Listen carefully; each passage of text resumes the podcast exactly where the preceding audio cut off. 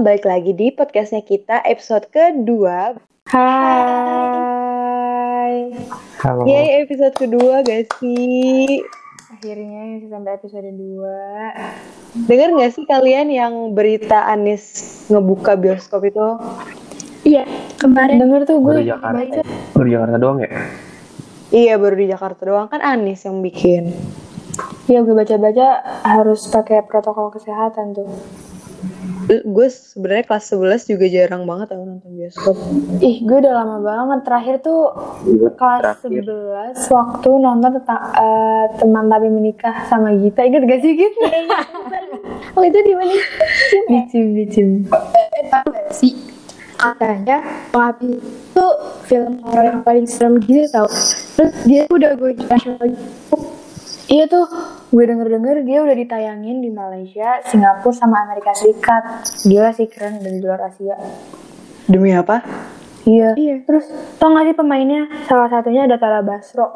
Keren sih dia mainnya. Hmm, Tara Basro, gua dia dia pernah viral di Twitter gitu kan, gara-gara yang kayak empowering woman gitu. Iya, iya gitu. Tapi emang sih Pengabdi Setan tuh itu katanya film horor terserem yang baru tayang lagi gitu setelah kayak film-film luar kayak Conjuring, Insidious gitu-gitu. Iya, gila sih gue proud sama Joko Anwar. Keren banget bisa bikin. Sebenarnya tuh bukan film baru kan, kayak film lama Iya. di lagi. Mm-mm. Terus ini ada lagi tuh yang kemarin lagi rame yang di YouTube Litik ya. Nanti li. Oh iya.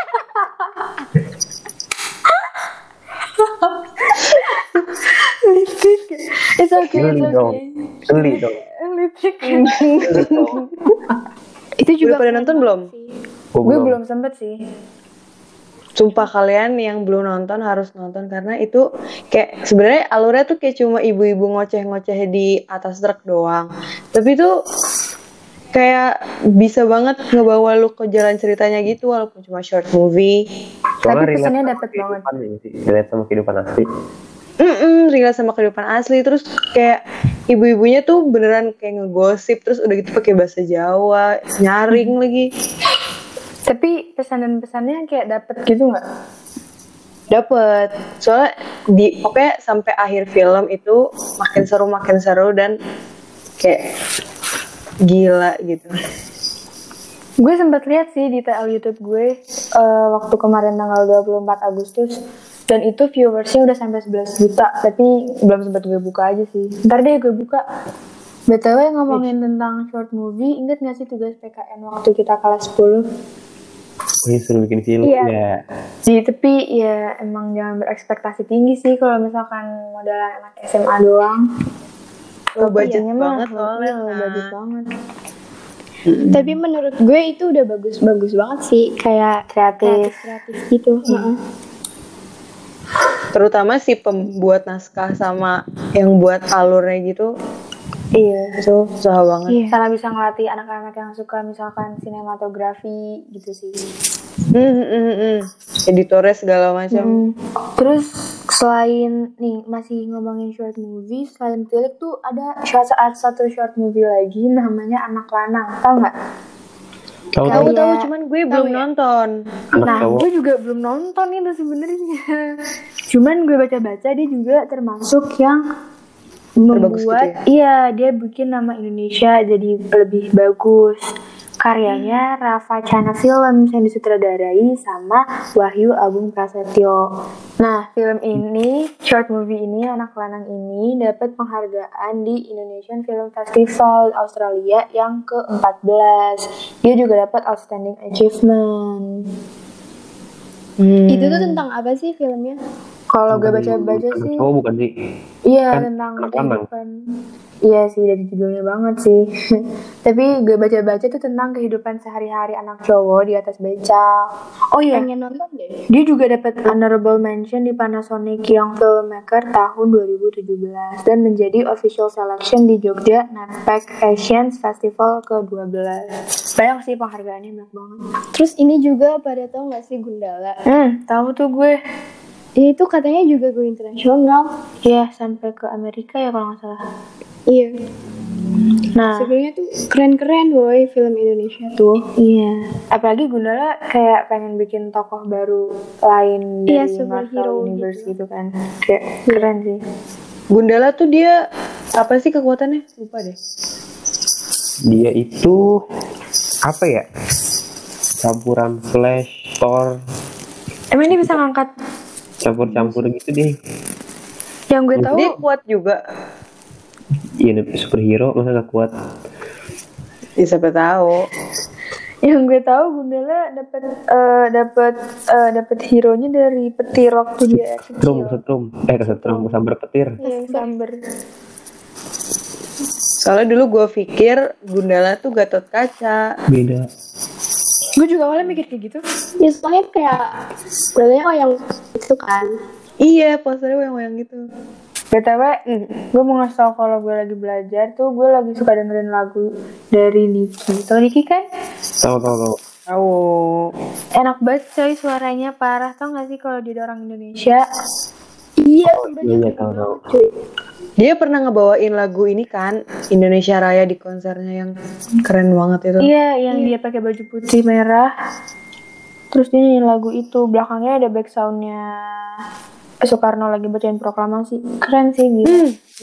Gue merinding banget pas nonton video itu tahu. Sama kayak bener-bener kayak suaranya dia kan kayak gimana ya agak mistis tapi serak-serak gimana. Jadi Iya, kayak iya, agak Berarti suara gua gak betul. Suara gua kan serak. Ini beda sih. beda. Beda. Oke. Beda. BTW Niki juga tahun kelahiran 1999. Masih Muda muda. ya. Cuma beda 4 tahun dari kita. Yoi. Iya. Gila. Kalau masih SD masih satu sekolah. Prestasinya tuh udah banyak banget. Mm, apalagi lagunya yang judulnya I Like You itu udah masuk hits under the American Mass Media Company. Apa tuh, Saf? Ya dia jadi hit aja di Amerika, jadi booming. Iya. Terus selain Nicky yang masih satu production sama dia di 88 Rising itu ada Rich Brian. Orang dulu juga Brian Indonesia. tuh orang Indo juga. Hmm. Dia dari Dia Surabaya. sama-sama 99 juga. Mm-mm, sama 99 juga, cuman sama juga tuh sama artis dari Jepang Joji Yoi, tapi kita mau Indonesia bro. ya maksudnya sama orang Asia gitu saling support sama orang kulit Iya, iya. kuning kan saling support Bisa bisa masuk Kulit masuk. kuning. kita nggak Makan kuning ya nasi. Hah? Kita sawo matang tau. oh iya deh oke Tapi bedanya si Rich Brian ini dia tuh rapper. dia kenapa Dia nggak dia kenapa terkenalnya nggak wak- dia kenapa nggak makan kalau rapper ya Lapar. Biasanya- lapar aneh. Lapar. oh iya lapar Mikir dulu lagi. Astagfirullah. Terus kalau dari Rich Brian, singlenya dia yang jadi booming, yang dapat sertifikat dari RIAA, itu ada yang judulnya Dead Stick. Itu masih lagunya dia waktu masih nama Rich Cingga, yang waktu masih bikinnya masih bener-bener low budget banget di Indonesia. syutingnya di komplek itu kan Mm-mm, syutingnya di komplek, bener-bener kayak gitu. komplek banget. Lagunya gimana sih, Nu? aduh Ingat gimana ya gue lupa inget sih tapi suara gue jadi aneh ntar Gue lupa. Coba nana-nananya aja nana-nana. nah, lagu rap gue masih nanain aneh Terus ada lagi nih selain si Nicky sama Rich Brian itu yang kemarin challenge-nya viral di TikTok Oh, itu Lati ya. Lati Lati. yang mama muda Banyak banget sih gue nonton nanti apa video-videonya. Keren-keren sih. banyak, banyak yang riak juga tuh orang luar Nah, gue gue taunya ini nih dari Reza Arab lagunya Hush. Dia dia collab sama Yellow Claw, keren sih. Bisa collab sama DJ luar. Itu dia ikut agensi luar juga kayak Nicky apa sama Rich Brian apa enggak? Apa kayak cuma collab bukannya aja? kemarin baru itu ya baru tanda tangan sama apa apa sih itu namanya gue gak ngerti label music atau apa gitu Nggak tahu sih gue kalau itunya. Belum Cuman. Jadi dia tuh kayak nggak tahu satu manajemen nggak tahu apa gitu sama kayak David David Guetta sama Sia sama Marshmello wih, keren banget. Sih. Nih ya, sebenarnya tuh orang-orang Indonesia tuh kreatif-kreatif banget. Ya nggak sih? Iya, setuju. Cuman gara-gara kayak mereka kita kita tuh takut dikomentarin sama orang yang jelek-jelek gitu jadi kayak ngedown duluan orang gitu bisa appreciate orang Indonesia Iya. Terus udah gitu kalau misalkan mereka nggak suka mereka tuh, tuh terlalu ngebawa apa yang di film sama dunia nyata itu yang dicampur kayak adukin apa gitu tuh yang film Korea apa sih itu The ya World of the Merit. The World Uh, The World apa iya The World of the Merit. iya itu Terus yang itu yang pilih yang jadi apa yang jadi siapa tuh yang Siti Fauzia? Butejo. Iya Butejo. Butejo Itu juga dia katanya ibu karena Beckham kesal sama perannya. Padahal kan kayak kenapa dibawa-bawa sampai ke real life gitu. sebenarnya karya-karya anak bangsa tuh potensial banget loh kalau misalkan apa rakyat-rakyat Indonesia itu lebih appreciate sama karya mereka itu kan bisa kayak mempromosikan Indonesia ke dunia internasional gitu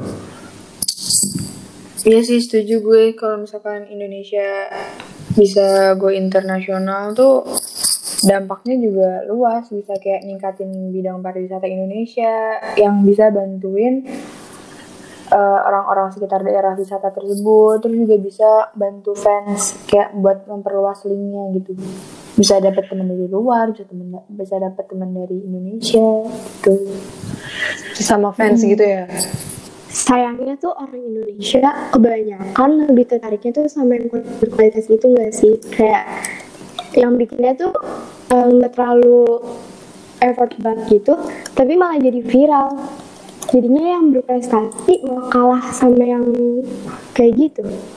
Emang gitu, kayak akhir-akhir ini tuh orang-orang tuh kayak berlomba-lomba buat viral gitu, terus bikin konten, mau itu mutu atau enggak, yang penting mereka terkenal. Sebenarnya, sumpah orang-orang tuh gue lihat-lihat jadi kayak gitu sekarang, mau di Twitter, Instagram, makanya sekarang banyak Iya, drama-drama gitu kan. Mencari sensasi doang gak sih? Nah, menurut kalian untuk kayak membaguskan industri entertainment Indonesia tuh kayak kita harus apa sih Kalau sebenarnya? menurut gue sih yang kayak tadi itu kita harus bijak pakai sosial media nggak boleh asal mentang-mentang kita bahasanya Indonesia mereka bahasa lain jadi nggak ngerti tuh sebenarnya nggak kayak gitu. Mereka kan juga pasti ada translate. Jadi jangan apa ya kita harus bijak. Apalagi kalau misalkan kita nggak bisa jaga omongan jaga tulisan itu kalau misalkan kita nggak bisa jaga sikap di sosial media takutnya tuh orang-orang luar tuh nganggap orang Indonesia tuh ya yang jelek-jeleknya gitu. Yang dicap negara duluan gitu gak sih? Kayak dia orang mana sih? Ya, Orang walaupun iya nih, sebenarnya nggak semua kayak gitu. Tapi kan kayak mencerminkan loh. Iya. iya. Kalau menurut gue orang-orang Indo tuh cuek aja sama sama pendapat orang lain gitu. Kayak pendapat orang lain yang bikin ngedown itu nggak usah diperhatiin deh gitu. Nggak apa-apa terus berkarya aja. Kalau menurut gue sih orang Indonesia tuh harus lebih sportif aja sih karena tuh orang Indonesia kalau ngelihat sesuatu yang baru tuh cuman ngelihat flow-nya doang loh. Ngeliat cacatnya doang. Tapi nggak mau nge-appreciate bagusnya. Kan pertama kali denger misalkan Rich, Brian nih bikin lagu pakai bahasa Inggris kayak Iya. apaan sih Ih, orang Indonesia lah bikin lagu kok pakai bahasa Inggris? gitu. Kayak gitu gila udah gila udah terkenal kan netizen Indo Indonesia ngora- Indonesia, Indonesia gitu. Ih, orang Indonesia orang Indonesia gitu Padahal pas masih awal-awal malah kayak apaan sih? Kalau menurut gue, ya itu sih eh, karya-karyanya pokoknya harus yang berkualitas. Terus pokoknya tetap berkreasi, kayak nggak usah dengerin kata-kata orang. Sama ya kitanya juga harus nge-appreciate. Yang viral-viral yang nggak jelas kayak ngapain sih dibikin viral? Udahlah diemin aja. Mending kayak kita perhatiin yang konten-kontennya bagus, bermanfaat, berkualitas, gitu-gitu sih. Oke. Ya, Bang. Gak kerasa kayak udah nyampe ending podcast episode kedua nih. Ada episode ketiga nggak nih? Insya Allah ada deh So, Terima kasih banget yang udah ngedengerin sampai akhir. Semoga kita bisa ketemu lagi di episode ketiga, keempat, kelima, sampai seterusnya. bisa ketemu langsung juga jadi gak usah dengerin lewat podcast tapi dengerin langsung dari mulut kita Amin ya semoga Amin, semoga kita bisa ngobrol. Amin. Amin. covid covid ini Assalamualaikum warahmatullahi wabarakatuh. Dadah.